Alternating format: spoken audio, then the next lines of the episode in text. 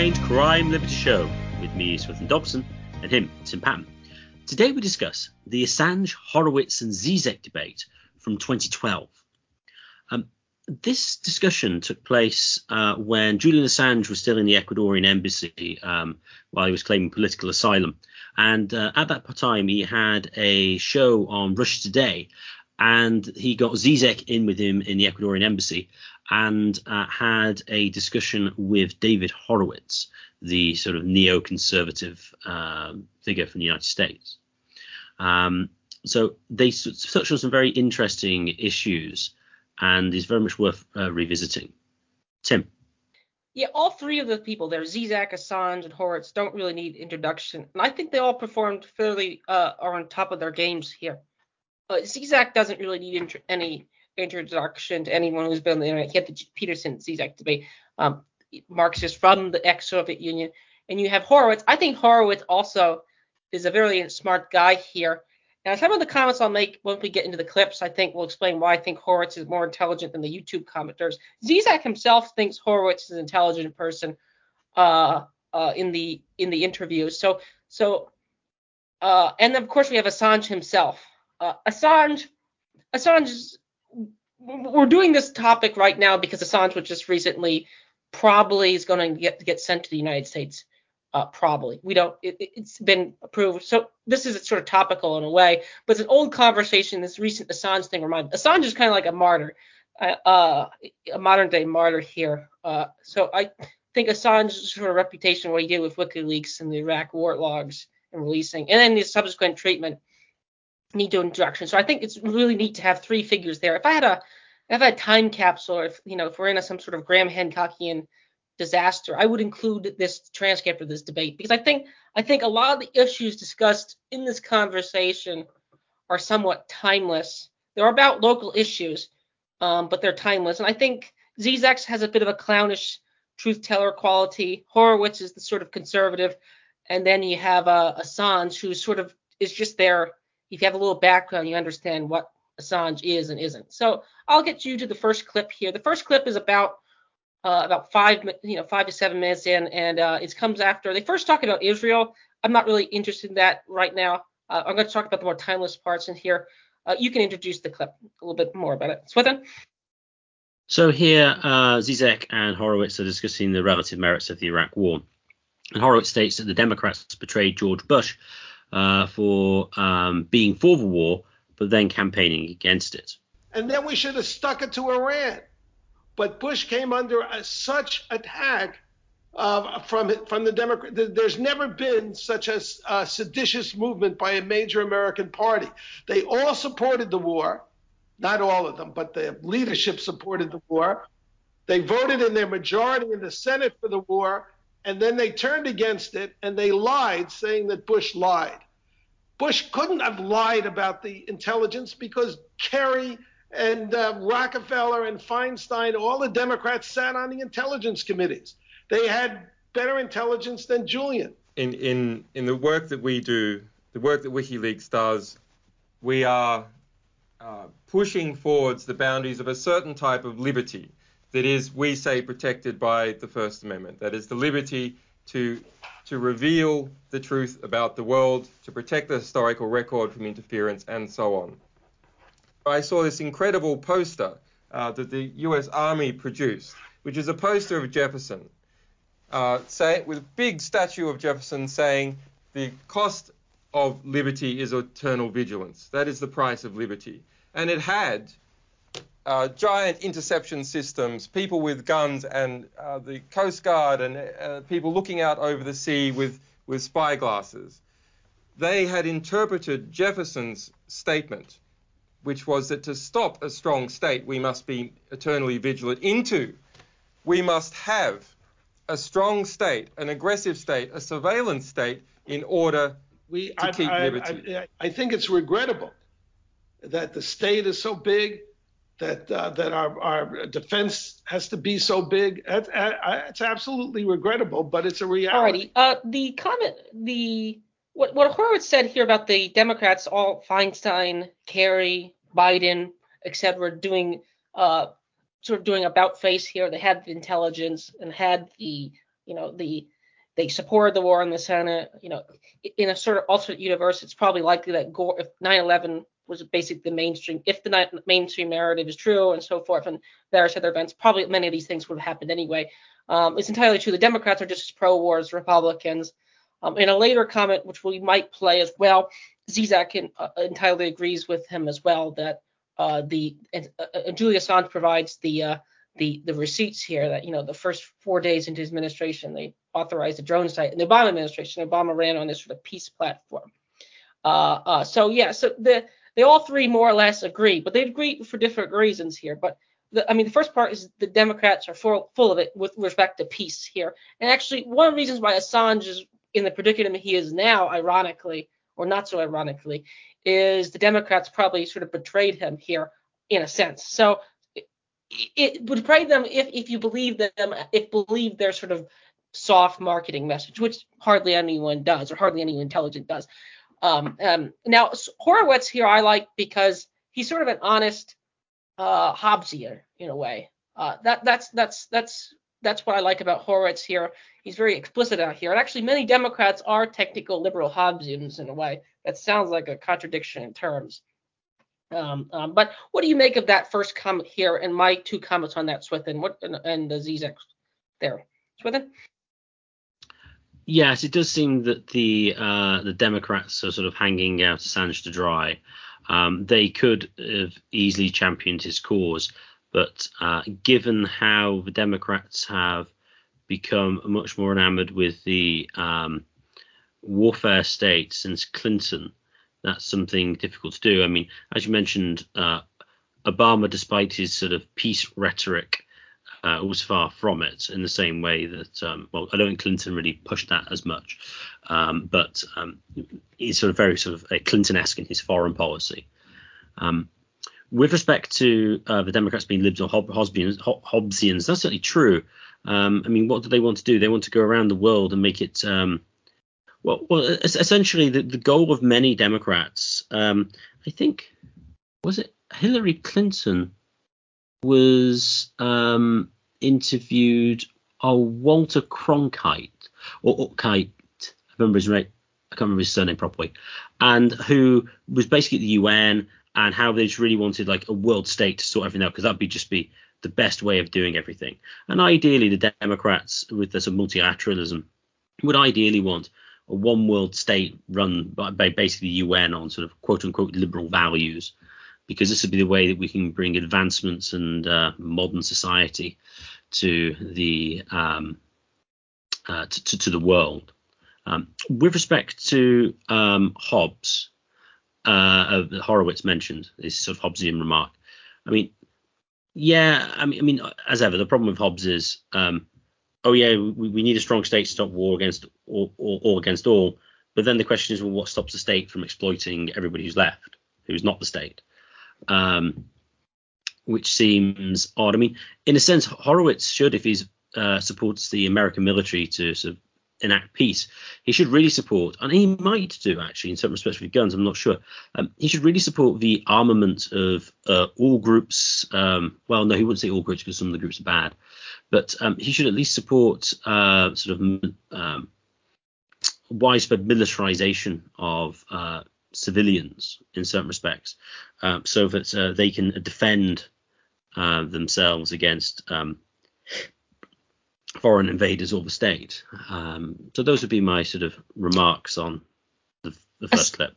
Assange himself in that clip about 620 mark makes the you know it gets to the absurdity point where you have like a prison camp named Freedom in Iraq, or you have uh, various you know Liberty. You have a big you know aircraft carrier called Liberty, and it'll have like a you know this sort of military base in a foreign country called Jefferson, Camp Jefferson, or some things things of that kind. And Assange, I think, gets at the sort of absurdity part.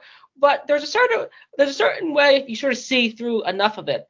And in the opening clip, you know, Horowitz does the thing that most neocons will do, and, and I'll do it too if I run into a Stalinist, whether or not uh, is one, um, is uh, they'll say that's you know for all the talk of liberty, the Stalinists are just as bad in that regard. In that with, respect to those type of of sort of factual liberty issues here. So I think uh, Assange def- definitely gets at the uh, at the absurdity part. Would you agree to that, Swithin?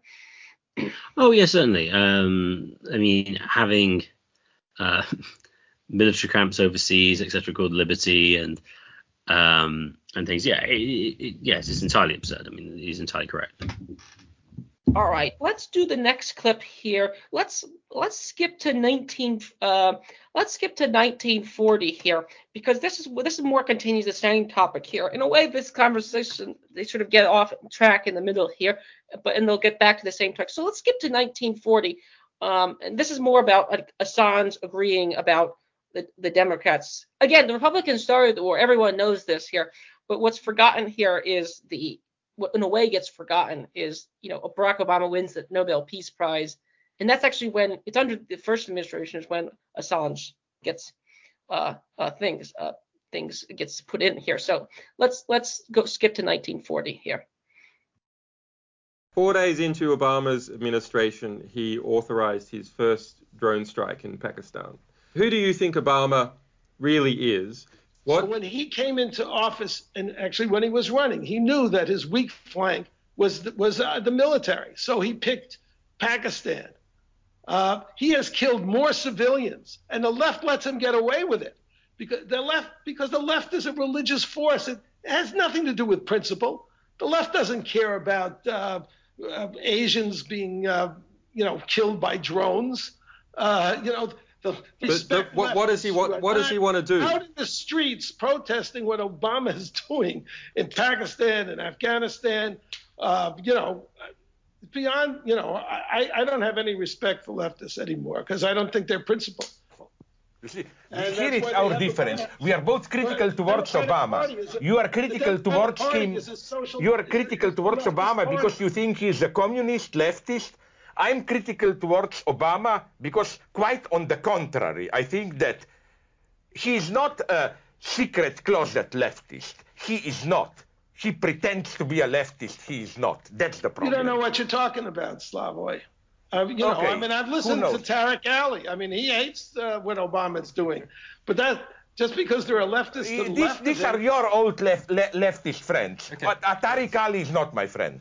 I don't buy this democratic left bull of, you know, local grassroots democracy, blah, blah, blah. All I'm saying is that the problem which gave rise to communism is still here with us. I'm afraid what happens no, if we don't that, find the solution. No, it isn't. The pro- yeah, the problems are going to be here forever. Yeah, but you know there are problems that, and problems. That's, that's the that's a yeah, realistic but, view. Okay, let's the, uh, let's let's hold, gentlemen, gentlemen. That we can change we, them. We have a lot of ground. We we have a lot of ground. Point. We have a lot of ground. We are we are two fanatics, and he's a liberal trying to. We yeah. should maybe all totalitarians come together to get rid of this liberal here we have a lot of ground to cover, and I, I do want to cover so it. So okay? Assange, there, uh, the, uh, so it, the 22 minute clip ends with a good joke here at the end, where they, uh, uh, in a way, the two, you know, you have the sort of left authoritarian, the right authoritarian, whether or not they are teaming up to go after the liberal Assange. this is a sort of a theme that we'll pull out from the third clip that that Zizek, in a way, is probably the might be the least liberal person, ironically, for being the communist here. He sort of comes off as a critique comes off as the ultimate critique of liberalism here. But back get to, get to get back to the point about the drone strikes here, we sort of have this sort of split in the um, sort of the current party here in the United States, where on the one hand you get this sort of hawks, um, the people criticizing Obama because he's not hawkish enough, and then you get the people criticizing Obama because he's too hawkish here. And now there's a sort of usage of language here that occurs at all discussions, but it's probably definitely here um, you know, is Obama a secret, you know, Keith Preston attacked uh, Walter Block for calling Joe Biden a, a, a Marxist or something like that. Uh, uh, this is where this is where wor- words at times betray betray the reality both ways. I mean, different uses of words probably have different meanings here.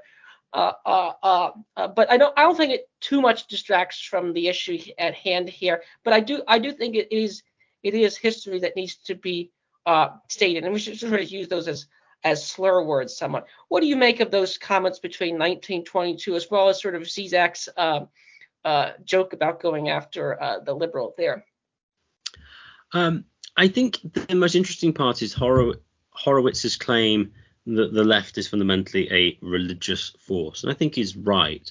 I think the modern left are ba- uh, basically forms of Christian heretics, and um, as long as anything is done in support of progress and, and the progressive force, it doesn't really matter uh, the collateral damages, and so even if Obama, you know, goes into some drone strikes, well, he's our guy, and what he's there primarily there for is to sort of um, bring uh, cosmopolitan values to the um, United States government, and of course, you know, he, he's advancing melanin in America uh, so that we can set up for an even blacker president next time, um, and, and that's fine.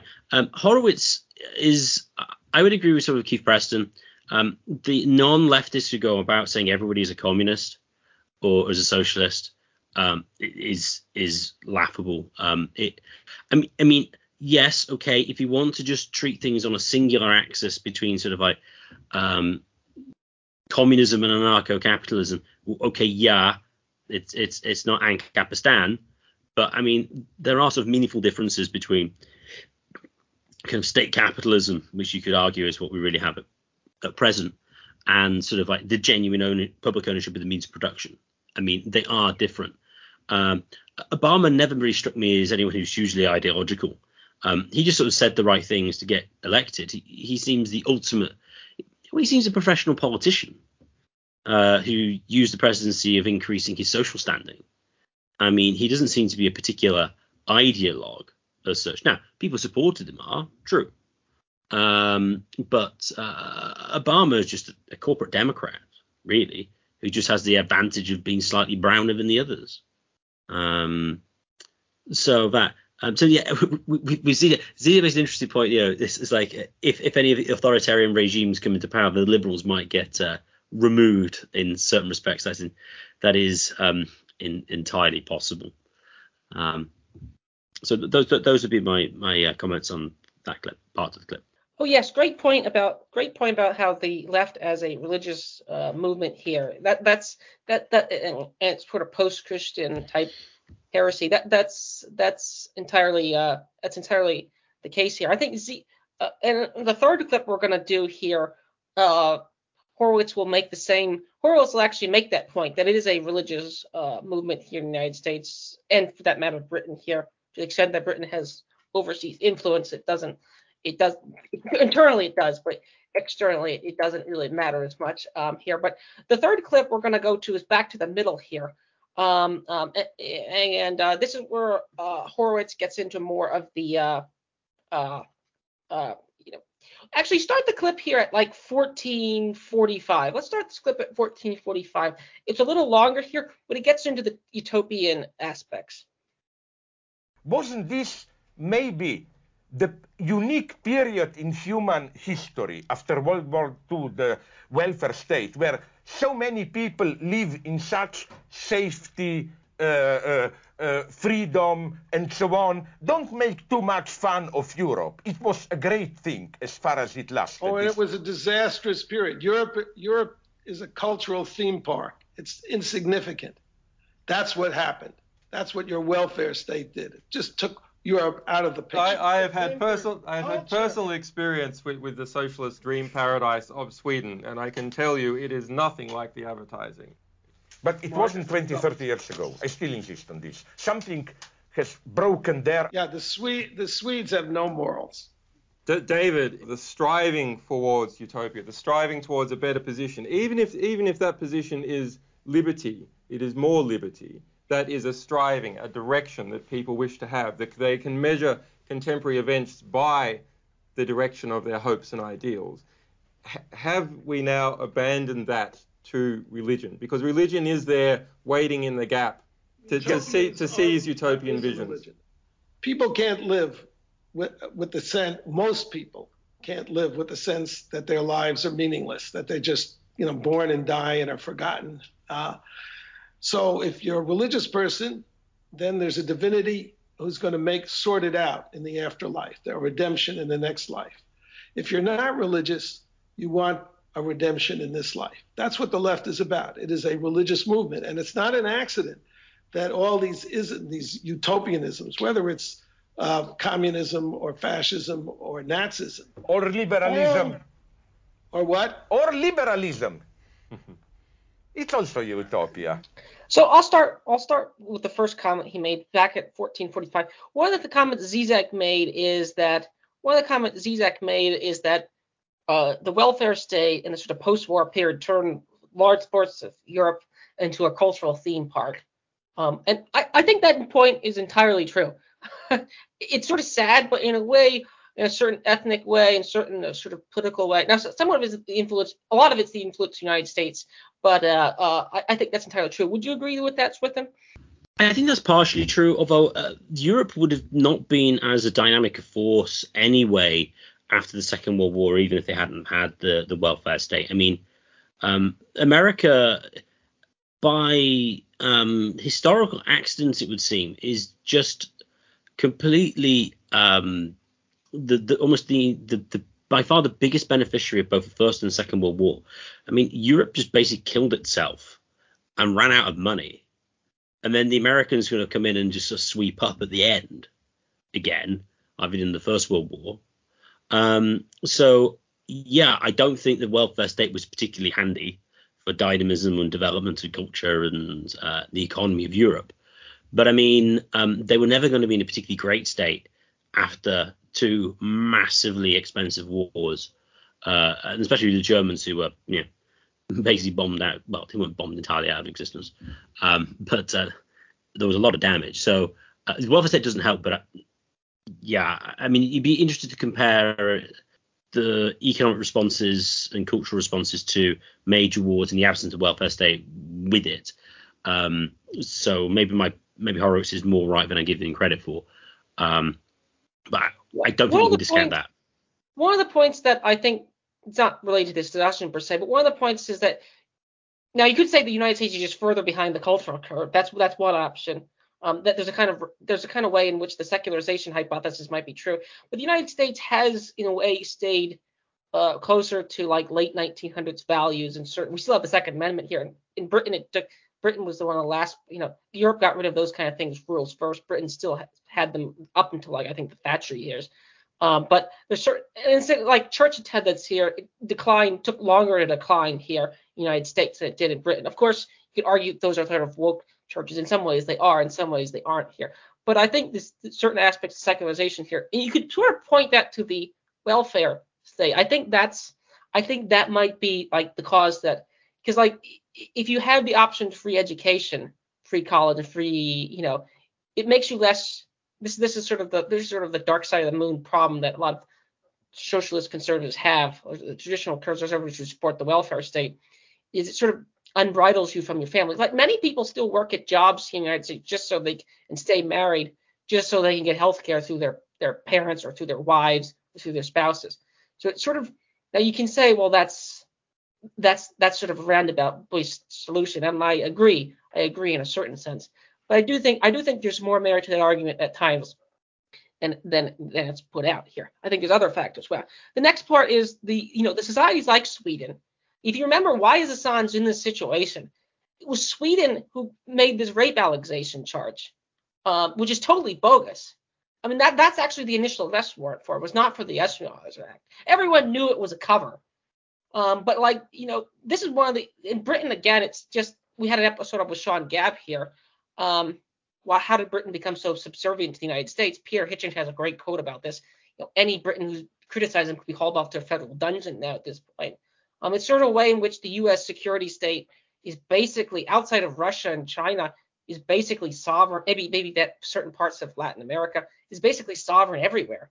Uh, and this is another area where Europe just sort of lost its sovereignty here, for better or for worse. I mean, Sweden went along with it. This is this is sort of like the Ben Burgis, and for that matter, like the the normie socialists in the United States will point to Sweden as like a model, except not for COVID, they won't point, but they'll point to Sweden as sort of like a generous state. And this is a state that's basically sold out one of the biggest truth tellers in the world. Without that rape allegation charge, you know, there's a certain way in which Assange could maybe gotten to Cuba or to Russia, and he would be having a much better life here. So, what do you make of those comments, Swithin, here with respect to the uh, I made there, Swithin? Oh no, it's certainly the case that um, the welfare state uh, does um, create um, cultural uh, decline. Um, it lowers, uh, sorry, it increases time preference significantly. It makes you sort of subservient on the state. Um, that is all certainly true. Um, uh, with respect to uh, Sweden, Sweden is interesting in certain respects um, because, as uh, Zizek mentioned, um, Sweden used to have a much bigger state as a proportion of GDP. Um, I think that the government spending as a proportion of GDP, I think, hit like 80% in the late 1980s. And then it sort of uh, significantly diminished so much so that it's sort of like reasonably indistinguishable from places like France and Germany uh, to a large extent. Very much the sort of the um, um, government spending as proportion of GDP between like 40 and 50 percent. Which Still higher than which is, which is still higher than the United States, but keep going. What problem? Yeah, yeah, yeah, it, it is. But um, the US one's quite difficult to measure because of the um, the states funding. I mean, on the federal level, yes, but then you've got to take into account the state expenditures and stuff. So yeah, it, it is. But I mean, um, I would say fundamentally it's still the same economic model. It's just there's slightly more welfare and in uh, Sweden and slightly more capitalism, as it were, in America. Um, but uh, and Sweden culturally is obviously, uh, apart from the, the, lockdowns, interestingly, have sort of like uh, gone in the gutter. Um, I, I, hear reports of, of um, a this in, yes, this was in Sweden. Yeah, I think it was Sweden. Uh, there was um, a, a, report put out as a as a um, investigation into rapes in Sweden, and uh, it didn't look at didn't try to find this information, but found that most of them were done by migrants, and um, is now facing uh, jail time for having uh, revealed something that was supposed to be kept hidden in Sweden. And yeah, the rape allegations were hilarious. The rape allegation from memory was, oh no, she said yes, but and that he was wearing a condom, but then he took it off. It's like, hmm, this sounds really, really bogus, and I have no idea. I mean, they should be thrown out of court. I mean, how on earth are you going to prove that uh, uh, to any sort of criminal standard? Is just uh, it's not possible unless he had videos, uh, uh, had uh, video cameras in the room. It was a setup. I suppose that's possible, but um, I've never, I've never heard of that. And yeah, obviously, with the absence of that, you know, get out of the way, get to probably get to South America is probably the safest place to go. Uh, or he can meet up with uh, Snowden in uh, Russia, I suppose. Um, but um, so yeah, I, I mean, I, Horowitz's claim isn't entirely wrong. Um, I just think um, you've at least got to be self-conscious of how relatively better off the Americans came out of the Second World War than Europe. But you do, agree, but you do agree that the ruling classes of it took the ruling classes of Sweden and Britain to basically collude to get Assange into the current predicament here. Oh yeah, yeah, yeah. Of course, of course they did. I mean, I mean it's obvious that, that but um, the that's like that's that to me is yeah. cowardice. I mean, Charles de Gaulle in multiple instances stood up to the Americans in a much weaker situation arguably, arguably. I mean, he had the whole Algerian crisis, the Vietnam crisis, um, and he just stood up to it. Britain and Sweden are in fairly comfortable position. It's not like it's not like Biden could send destroyer. Maybe they could send destroyers over to Sweden and occupy them, but like it's not like maybe they could. Peter Hitchens has said that. Someone once said that they probably could, but uh, uh, I mean, if they said no, we're not exporting him, or no, we're not going along with this plot here, what are they really going to do here? So I, I I think it's a lot of cowardice there, and I that that to me is the the the, the thing a cultural theme park. That that to me is a very vassal-like move. I I would think you would agree. Oh yeah, yeah, yeah. I I, I would. That's entirely true. Where are we on to next? The uh, we'll click one more point because on that because he talked about the religious movement. I just want to touch on that again. Uh, you know, this is where the sort of the paradise comes in. And interestingly, this is what I thought was interesting. And a while back, I sort of missed this point, but actually, after lots of reading, and particularly of MacIntyre, interestingly enough, I actually agree with uh, Zizek here um, that you know, liberalism might be the sort of utopia here. Uh, and I think it's interesting that Zizek, the communist, is making that and saying that the liberal order is somewhat unstable and utopian here and sort of poking at the cracks of it because Assange is doing what a good liberal citizen is doing. He's criticizing his government. He's, you know, he's transparency. He's showing them how this war was done on bogus purposes. It, it, it had huge amounts of collateral damage and so forth. So I, I what do you make about Zizek here being the critic of liberal, and what do you make about Horowitz's point that uh, uh, the left is a religious movement? You've already made that point there, but if you want to add to that, that'd be excellent. Well, uh, let, let, I think it's interesting to go to liberals. Um, liberals are utopians in certain respects because um, the liberal vision is is the man who is sort of unconstrained by civil society. His relations with everybody is purely contractual. There is no inherent uh, goal in human life apart from that which the individual chooses, and he cannot um, in his in his liberty and his sort of like free uh, choice should not be interfered with. Um, and free choice is very sort of very broadly defined here. So this is where you can get arguments for sort of um, anti-discrimination laws. Um, so that you know you have full flourishing freedom. You have very much sort of like a positive sense of it, where you have a bizarre situation where you have to have liberty created by a strong central state, uh, because otherwise you get all these petty, mm-hmm. um, uh, petty state, petty mini states, the the the the, the oppressive hotel, etc., as we've discussed before, um, and so.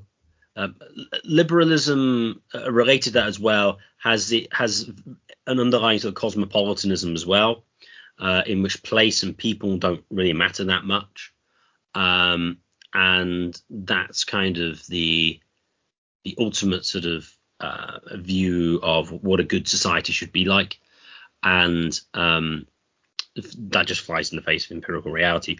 People and place matter, and um, people tend to want, as, as Horowitz mentioned, um, to have meaning beyond themselves and not ones they just created. Um, I mean, um, few few few men can uh, function as uh, the Nietzschean Übermensch. Um, so um, that I think is interesting with respect to Zizek. And then then Horowitz, yeah, I mean, um, the egalitarian, the particular form of egalitarianism that is propagated by the left, um, the Democrats, is very much a sort of um, post-Christian one. You get the idea of Christianity that everyone is equal before God. Um, and in the Roman Empire, the the the uh, with Christianity, it elevates the, the, status of women and children, and that's just sort of like being got on a train and then sent on to everybody being completely equal, and then that's going to be sent on to animals, and everything is just so this great sort of um, equalitarianism without limit. Um, and interestingly as well is odd that well, this isn't really Christian, but it's religious in the sense that the the, the left kind of treat reality as bad. Uh, what we need is, is human will, um, because we can again we can be who we are, because who we are is really what's inside of ourselves, and then that's where you get sort of um, transhumanism and all the trans stuff of various descriptions. Um, which is very much invoked with the left, which is a, a case of trying to remake uh, reality in what you feel is your is, is your true image. Um, and that's and, and that is sort of like communing with the divine or in some sort of odd sense. Uh, even though they're obviously well in most cases sort of functionally atheists in a sense. Um, so um, yeah th- those are my comments on sort of horowitz and um, zizek the final clip we'll do here of the substance is the 720 let's skip to 726 mark um, zizek starts with his critique of idealism here Listen, I'm not an idealist here in contrast what you think. I am not for total freedom, everything should be made public. But I think these WikiLeaks are not doing this. All I'm saying is when the way great power structure, a certain level of hypocrisy is reached, then selectively, when simply, how to put it, uh, of course, we are always called to trust the state power in the sense of sorry we have to do certain things discreetly better that you don't know about it. And i agree we have to play this game. I'm not a stupid but when obviously this trust is misused things like wikileaks can play a very positive role. Sorry, I don't see any danger no, of collapse. By the way, if, if, if, if, the, if the revolution, if, the rev, if, we, if we had a new revolutionary government, yeah. a new revolutionary government, yeah. and WikiLeaks managed to get hold of the yeah, internal yeah. discussions of that government, yeah. and we were going to publish it. I will answer your would, question. Would, would, no, would, I, no, would I be? Would you I be will agree with me. I cannot resist a joke here. You know what? It's too difficult for me to answer this question now. When I will be part of this revolutionary government, I will send you my answer to your gulag cell in Siberia. so I, we can always continue on here with these clips, but we have to sort of stop them. Um, um, and one of the comments that Zizek made, which of course he's not an idealist, um, and he sort of then Assange responds with the uh, what WikiLeaks does. And WikiLeaks is is an interesting organization, which is one of the reasons why I think it's it's popular by the sort of fringe people and not popular by any centrists here, because it'll basic it, it, has produced content which gets people in trouble. And actually, Jimmy Dore and Glenn Greenwald were recently on the show together, and they were saying exactly this: that the real crime that Assange did, which is um, he printed emails, he showed things critical of the Democrats. Um, um, that was the real crime he did. Um, it wasn't that he made. Uh, it was sort of the political nature of it. But that's off this this this dialogue, off this sort of this conversation topic here. Um, I I also think Zizek's comments here about again Zizek the conservative here. Zizek's not the idealist here. Um, Zizek's critical of this sort of like local democracy idea, which is interesting because if you if you boil down to Richard Wolffers, so a lot of people will roll like the Richard Wolffers and David Graeber types in in Chomsky types with Zizek uh, as the, as being sort of one. The the other three will all advocate local democracies and assemblies, but Zizek here is saying no, this is not going to work. We need a sort of giant bureaucracy here um, to manage things. And Zizek has said that with climate change, which is one of my inspirations for why the left will. We've done an episode, one of our, my favorite episodes. It's actually fairly well watched here. Uh, why the left will never abolish the state.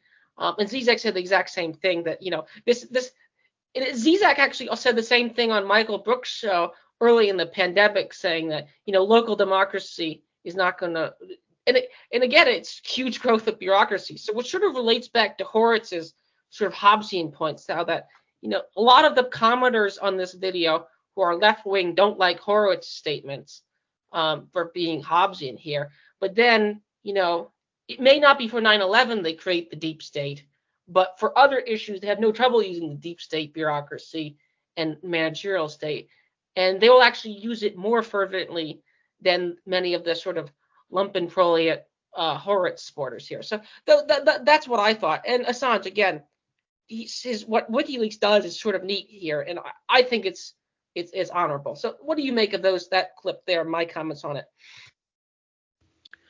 Um, yeah, Zizek is, is interesting. He has mentioned that things about climate change before. I mean, um, Zizek, uh, he says he's not an idealist because I don't actually think Zizek is a communist, uh, despite what he says. Um, well, that's taken primarily from his debate with Jordan Peterson. He's basically a welfare state capitalist.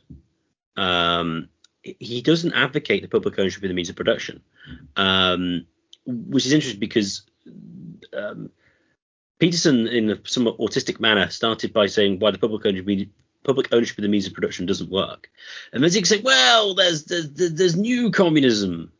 Uh, it's it's different, um, you know, it, it, how all sort of leftists respond to any accusation is communism. The uh, is it uh, oh oh the Jewish guy who debated David Friedman. Oh, I can't remember his name. He's allegedly economist. Richard Wolff think his name. Yeah, I mentioned him, Richard Wolffers. I, yeah. I might, I, I, I, I get his name wrong too. usual. Um, he makes sort of a, a, a, similar claim. So yes, Zizek certainly isn't um, an idealist um, in that respect. Um, well, although, Wolffers advocates local workplace democracy. Oh yeah, yeah, yeah, yeah. He's, That's who he, I'm he's a syndicalist. To. Yeah, yeah, um, yeah, yeah, yeah, yeah, yeah. So, so um, but I don't think, um, I don't think Zizek is a Wolff is Wolff is um, is sort of like a syndicalism and the welfare state. Um, Zizek just seems to be the welfare state without syndicalism. Uh, that that seems to be pretty much the difference between them. Um, but it's interesting. He says, you know, it was ordered liberty. You couldn't let these WikiLeaks on everything would be bad. And well, in a sense, yes, that might be true in certain respects. You might need some things um, to be kept um, see, uh, secret. Although, in a case whereby you have a decentralized society and um, there's less sort of central planning, um, then any sort of information that comes out is going to be relatively less harmful to the functioning of the overall society. Because, well, okay, I know what Tim will do in the case of a um, as an insurgency. Doesn't know what anyone else will do. Well, he might. I mean, there could be correspondence, but the extent to which you sort of bottom up sort of um, organization, the problems potentially caused by the uh, information leaks are significantly less. Also, with respect to um, the leaks of Assange, there was always the single claim that um, one of the documents released left, led to the death of American soldiers, um, which, uh, according to Brian Vickery, a guy I had on on Assange a number of months ago, same was is been kept, been refuted multiple multiple times.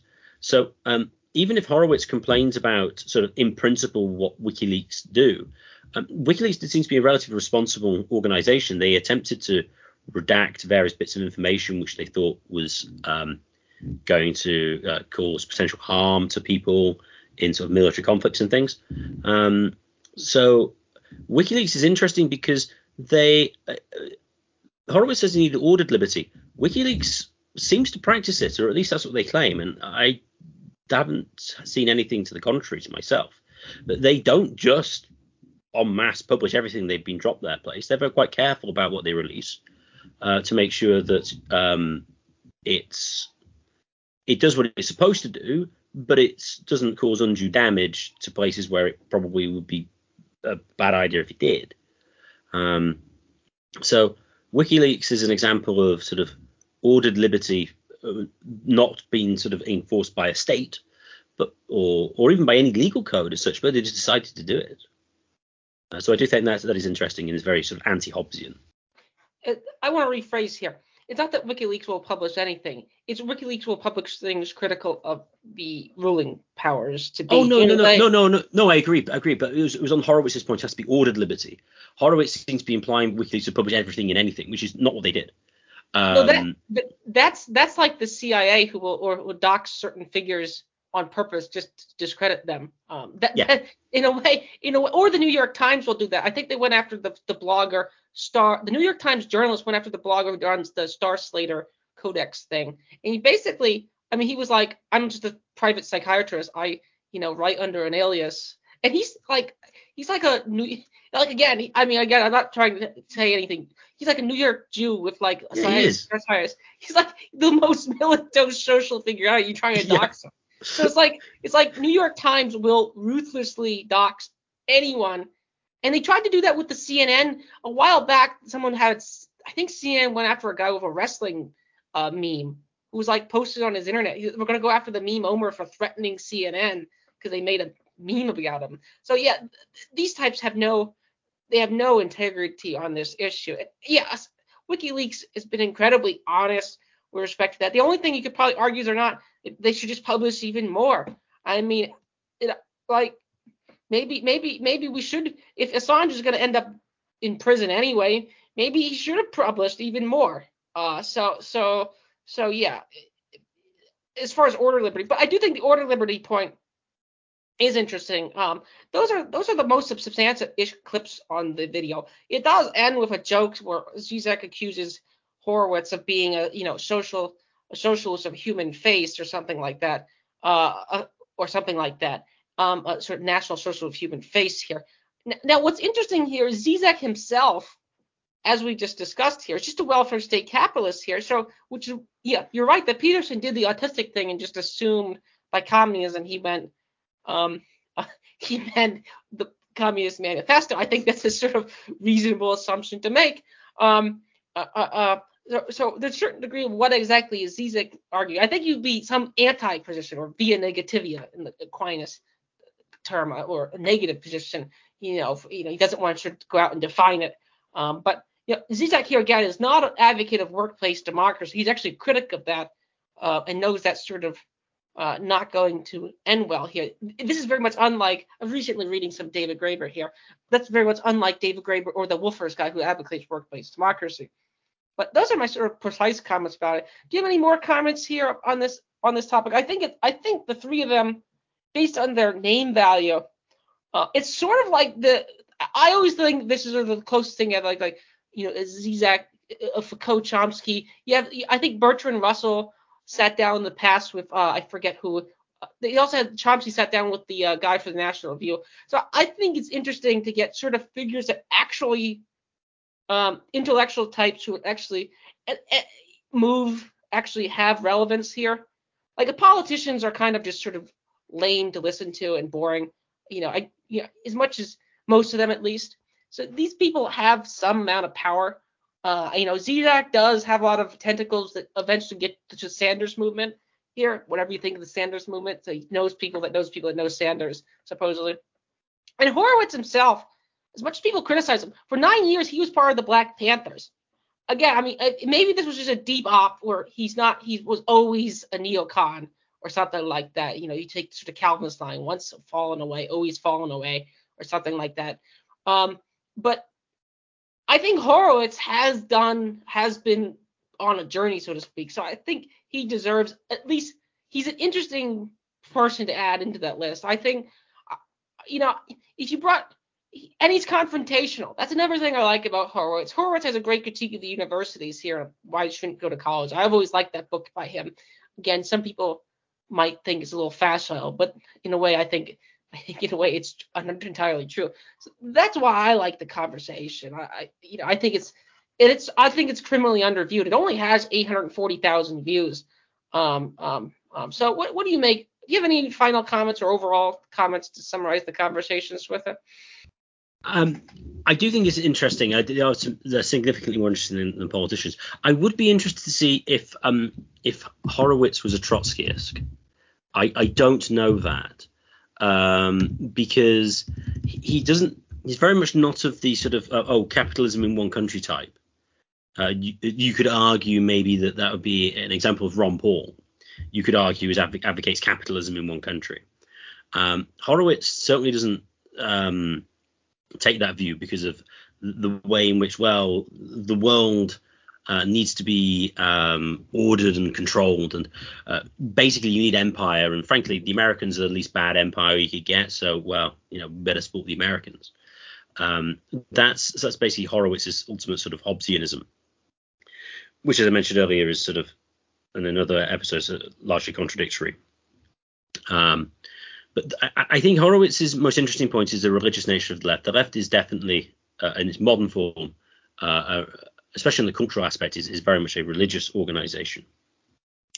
It is not concerned with um, the uh, bread and butter, literal bread and butter for the working man. That is not what they're concerned about. It is uh, becoming who they are and uh, liberating and and uh, preventing and being anti-oppression. And there's very much sort of like existential uh, questions is what the left um, is about, and I do think that's uh, interesting. And it's and the overall, it's just nice to see uh, Julian Assange given a decent sort of uh, public platform, and he seems an entirely reasonable guy. I mean, you might not agree with him, but he's not he's not an idiot, and he's um, he's he's articulate and he can defend his, defend his views, and it's um, to the great shame of the British uh, establishment that they have collaborated with the uh, the the Swedes to extradite him to America, where he faces up to 175 years in prison.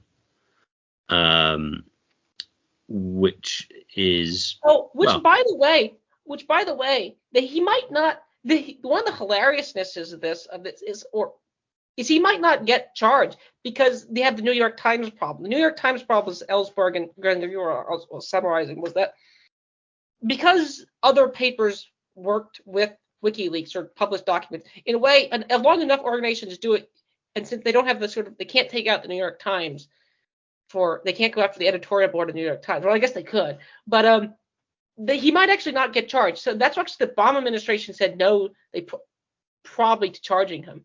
Um, years back. That's what Glenn Greenwald reporting. So even if they get extradited, and this is where the process, this is the real sad thing. It's just sort of like a giant. Um, they're just sort of, in a way, they got what they wanted more so by just he got him in prison for three years so far or something like that. Oh yeah, they, they might not even think that they can get away with prosecuting him. Um, I've heard various um, legal opinions of to that effect, but it's entire process, and this is what they do. This is what a lot of the Western states do these days. They know they can't technically win in court, but what they'll do is they'll string out as long as possible, so the threat of court um, hangs over you for absolutely ages, and maybe you're under um, you were in prison without charge beforehand. Well, so you may be charged, um, but um, you're in prison as well because the court gate date's going to take ages, and they think you'll abscond, so they keep you under house arrest.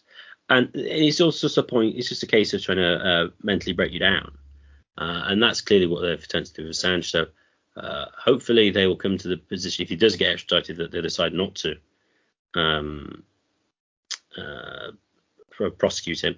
Uh, but um, I imagine he'll just go on for a long, long, long time because, as you point out, I mean, he just published stuff. There's no evidence, to my knowledge, that he actually um, um, encouraged uh, Bradley Manning to drop the documents there. It was just a like a black, like an online place where you could drop it if you wanted to. Um, so it would create great difficulties. I mean, he'd clearly have a very good defense in the First Amendment, I think. Um, but um, yeah, the Assange situation is not good. Well, I, I, want before you end this, I want to add that the, the, what the U.S. done is you, I brought up Sweden and Britain. I don't want to distract from what the United States did. The United States did is, is extremely heinous. Yeah, I don't agree with it at all. Uh, but it's sort of it's very much a bipartisan thing. That's another thing. Uh, you know, the Democrats hate him now. The mainstream Democrats hate this guy. And I pointed out on the Vickery episode that like like he's really been just thrown under the bus. Uh, but to his, I mean, we done an episode on autism PR. I think, I think, I mean, it's almost to his virtue that he just, you know, published, he published things which are true. Uh, you know, what, what can, what can you say here? So I, I, I want this video or transcript of this video to go on. I, I think uh, it's nice seeing these three figures there. So those are my own final comments. If you have anything to add, thanks for watching it with me, with him. Oh yes, you reminded me uh, the um, the WikiLeaks thing was was, was uh, leaking all the uh, internal Democratic um, emails and things prior to the um, 2016 election and how they'd uh, rigged the uh, the questions and things in the debates. Um, so yes, that that's I remember specifically why the Democrats don't like him. So um, he's very much a um, an honest and um, figure, I think, with integrity, even if you disagree with them, uh, which makes it all the little worse of how he's been dealt with.